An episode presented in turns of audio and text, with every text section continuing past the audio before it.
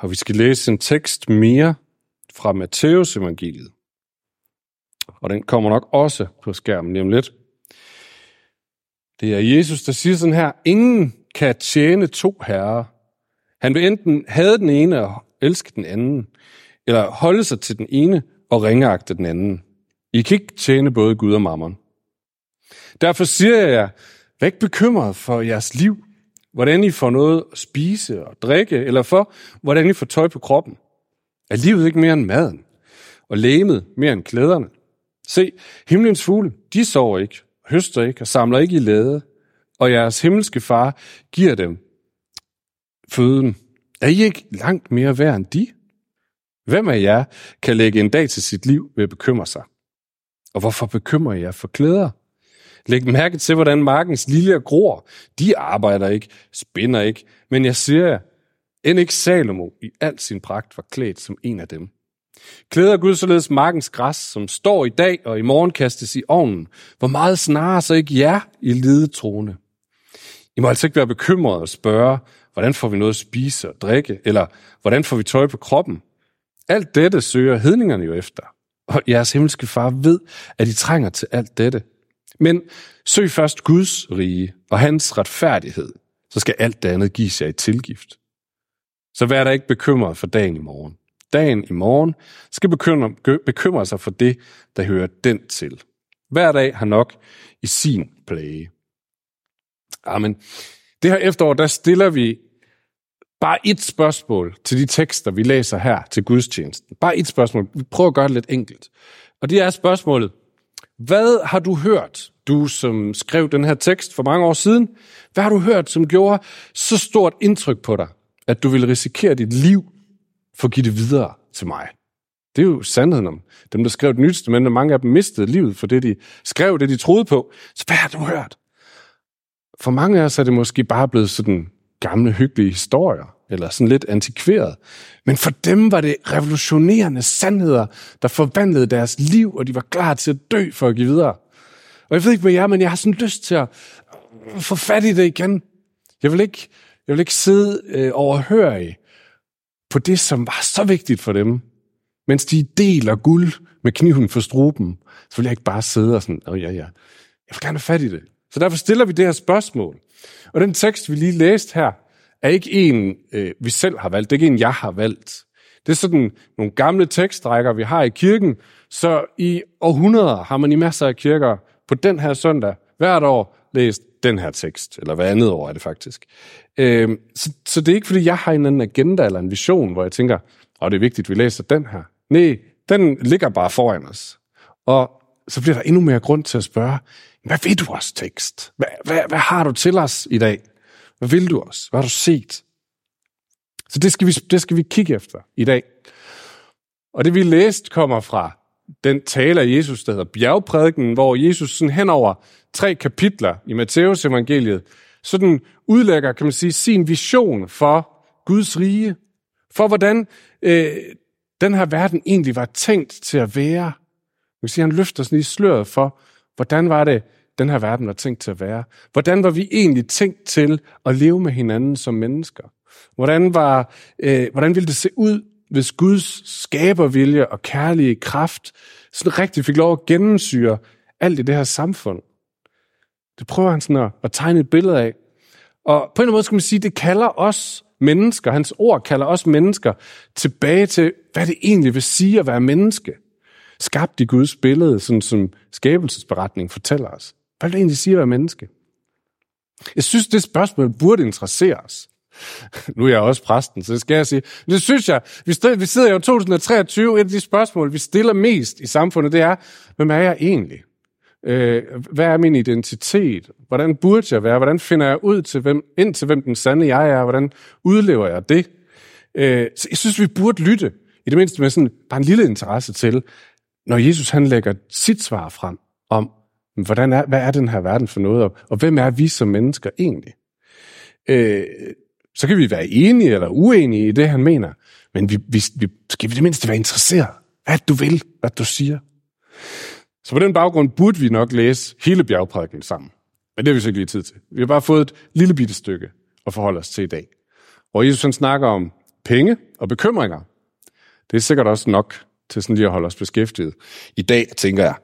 Øh, og vi har ikke særlig lang tid, fordi der er sådan en anden halvleg af den her prædiken, hvor der kommer en anden op og siger noget, så jeg har ikke så lang tid, så derfor så tænker jeg bare lige vil begynde med at sige, hvad finder vi i den her tekst, eller hvad har jeg fundet i den her tekst?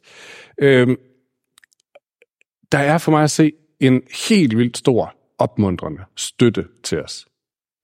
Og så er der samtidig en helt vildt massiv udfordring til os i det at være menneske. Så på den ene side, så ser vi en Jesus med en enormt inviterende arm.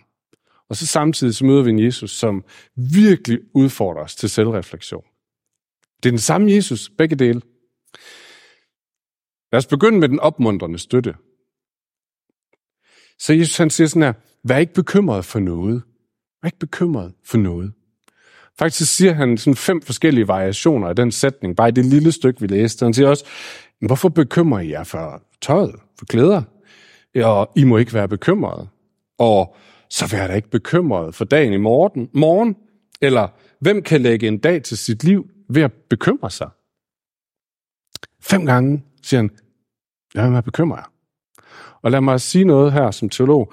Øh, hvis noget bliver gentaget fem gange i Bibelen, så betyder det lige præcis det samme, som hvis jeg gentager noget fem gange over for mine børn. Eller vi gør det over for vores forældre. Så mener vi det faktisk. Så, så mener vi det. Så Jesus han mener det. Jeg kan huske, da jeg var i praktik som en del af øh, mit studie i sin tid, så sad jeg sammen med sådan en gruppe præster, som skulle sidde og diskutere den her tekst, om hvordan de skulle prædike over den, hvad den betød, hvad de skulle prædike over på søndag. Og de blev ret hurtigt enige om, men man kan jo ikke lade være med at bekymre sig. Det kan, altså, det kan man jo ikke. Så det kan jo ikke være det med Jesus, han mener. Så han må mene noget i retning af, lad være med at bekymre jer for meget. Eller, I skal ikke lade bekymringerne spise jer helt op. Men det er faktisk ikke det, han siger. Han siger det fem gange. Han siger, I behøver ikke bekymre jer. I behøver ikke bekymre jer. Og man får lyst til at sige, hvad snakker du om, Jesus? Det, det kan man ikke, det der menneske. Hver dag. Du, du har ikke prøvet at være menneske, eller hvad? Jo, det har han faktisk, siger Bibelen. Øh, men sagen er, han taler ikke ud af sin erfaring af, hvad det vil sige at være menneske her. Han taler ud af sin viden om, hvem Gud er. Så han taler ikke ud fra, hvad han oplever som menneske. Han taler ud fra, hvad han ved om, hvem Gud er. Og lad os lige prøve at gå derhen. Det var den tekst, som Marie læste op her fra, fra øh, første Mosebog lige før. Det var øh, en af de andre tekster til den her søndag.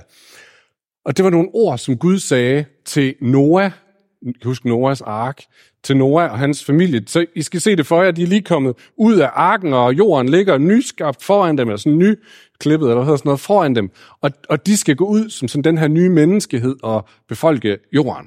En lidt stor opgave ud i hverdagen igen, efter de her mange dage i arken. Og så står de der og kigger på det. Og så siger, udtaler Gud sit løfte over dem. Han siger, øh, jeg vil stifte en pagt med jer. Hvor der er guld her. Der er guld her. Den sætning, jeg vil ønske, vi kunne bruge resten af dagen bare på at, at, at kampere her. Fordi vi bliver nødt til bare lige hurtigt. Altså i, i den sætning, jeg vil stifte min pagt med jer, der ligger nøglen til at forstå meget mere om, hvem er det, vi er som mennesker. Der ligger en fred i de ord, som vi i vores fortravlede liv har brug for. Og vi har ikke tid til at pakke det vildt meget ud, men bare lige en, en ganske kort runde på det. Så det her med en pagt, det er sådan en sprog, for at Gud han siger til de her mennesker, jeg skal nok tage ansvaret for jer og jeres liv. Så, så prøv lige igen at se det for jer, Moses og familien, der står foran den her verden, en kæmpe opgave, genbefolke verden, vildt tungt. Og så som om Gud lige kommer op på siden af dem med al sin magt og styrke. Og så siger han, jeg skal nok gå med jer. Jeg skal nok gå med jer. Se det for jer, man går i nattelivet igennem en skummel gade i Odense. Eller igennem en mørk tid i sit liv. Og Gud kommer lige op på siden og siger, jeg skal nok gå med dig. Med al sin magt og styrke. Det er det, det betyder. Jeg skal nok gå med dig. Jeg har din røv, for at sige det på lidt frisk, hvad hedder det, frisk dansk. Jeg skal nok gå med dig. Og det bliver gentaget igen og igen og igen i Bibelen. Gud siger, jeg stifter min pagt med jer. Jeg går med dig. Og allersidst er det Jesus, der siger det øh, til sine disciple, inden han far til himlen, siger han, se, jeg er med jer alle dage ind til verdens ende. Så alle jer, der er døbt herinde, det blev sagt over jer, da I blev døbt. Gud kigger på dig, og så siger han, står der foran dit liv, så siger han, jeg skal nok gå med dig. Jeg går med dig. Og det er det, Jesus han taler ud, om, ud af, når han siger, I skal ikke bekymre jer. Så siger han, prøv at høre, hvis himlens og jordens skaber har lovet dig, at han går med i dit liv, så behøver du ikke bekymre dig. Lad mig lige gentage det. Så himlens og jordens skaber stiller sig op på siden af dig og siger, jeg går med dig. Så behøver du ikke bekymre dig. Så Jesus taler ikke ud fra erfaringen af at være menneske, fordi der er rigeligt at bekymre sig om. Det tror jeg hurtigt, vi kan blive enige om. Men han taler ud fra det, han ved om Gud, som en del af treenigheden. At Gud går med, og som Guds børn, så er der ikke nogen grund til at bekymre sig, for han har stiftet en pagt med os. Så det er sandt om dig, og det er jo en kæmpe opmundring. Det er noget helt andet end gå ud og tænke, om jeg skal realisere mig selv, jeg skal præstere, jeg skal bevise, at jeg er noget værd og få at vide, at jeg kommer med dig. Så hvis jeg havde været en bedre forkynder og haft lidt mere tid, så ville jeg have begyndt at pakke det her ud. Hvad betyder det så i praksis i, i vores liv i dag? Det kan vi ikke nå, men vi kan jo gøre det på en anden måde. Vi kan sige, lige tage 30 sekunder i stillhed. I de 30 sekunder kan du lige tænke, er der noget, jeg går og bekymrer mig for for tiden? Hvad er det lige? Ændrer det noget, hvis du husker på, at himlen og jorden skaber er gået op på siden af dig og har sagt, jeg skal nok gå med dig. Bare de 30 sekunder.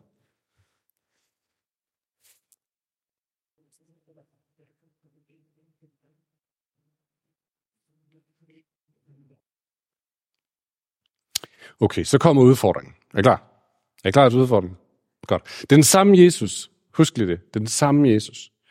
For indtil nu, kan man sige, der har vi fået præsenteret et billede af Gud, som mest minder om sådan en karikatur af en meget rig far med meget forkælede børn.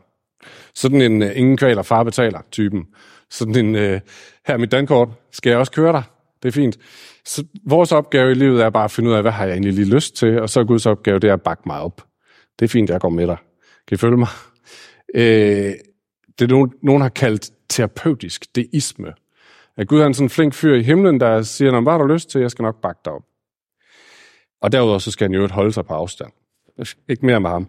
Men er det det, Jesus han mener, når han siger det her?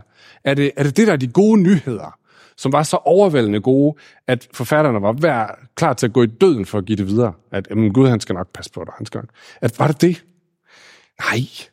Det er der jo tusindvis af selvhjælpsbøger og sådan noget, der siger, bare tag det roligt. Øh, solen skinner altid bag ved de grå skyer, eller øh, smil til verden, så smiler den til dig, eller The Force is with you, som det siger Star Wars, eller er det bare, nej, det er ikke det. Der, der er et lag mere her, end bare, at Gud han er sådan en hyggelig onkeltype. Og det ligger den forvandlende del her. Det, der sætter fri her, det ligger i afsløringen. Det ligger i den erkendelse, som Jesus han vil føre os hen til. Det ligger i det første, han siger. For han starter med at sige noget andet. Han siger, ingen kan tjene to herrer. Han vil enten have den ene og elske den anden, eller holde sig til den ene og ringeagte den anden. I kan ikke tjene både Gud og mammon, siger han. Og prøv at følge mig her, lige det billede. Så hvis han bruger billedet af nogle slaver, nogen der tjener nogle andre. Øhm, og en slave har jo ligesom en herre, og herren er den, der bestemmer, hvordan skal dit liv se ud, hvad skal du lave i morgen, hvad skal du bruge din tid på, øh, hvor ender dit liv. Så Jesus han bruger det her billede af en slave. Udfordringen, siger Jesus, det er, øh, at rigtig mange af os forsøger at tjene to herrer på én gang. Gud og mammon. Og mammon er ikke et ord, jeg i hvert fald bruger i flæng, så man kan oversætte det med øh, penge og velstand, og alt det, der ligesom følger med af status og anerkendelse. Så øh, han siger på den ene side, så siger jeg, ja ja, øh, Gud er min Gud, og han bestemmer. Men når det kommer til praksis, til handlinger i hverdagen, så er det egentlig den der jagten på velstand og anerkendelse, der får lov til at bestemme, hvad jeg bruger min tid på. Det er det, der bestemmer. Det er velstand og anerkendelse, der bestemmer, hvad jeg drømmer om, hvad jeg længes efter. Det er jagten på velstand og anerkendelse, der sådan styrer mine investeringer. Hvor lægger jeg mine penge? Hvor lægger jeg min tid? Mine ressourcer? Øh, og det er velstand og anerkendelse og jagten på det, der kommer til at dominere deres tanker. Hvordan ved vi det?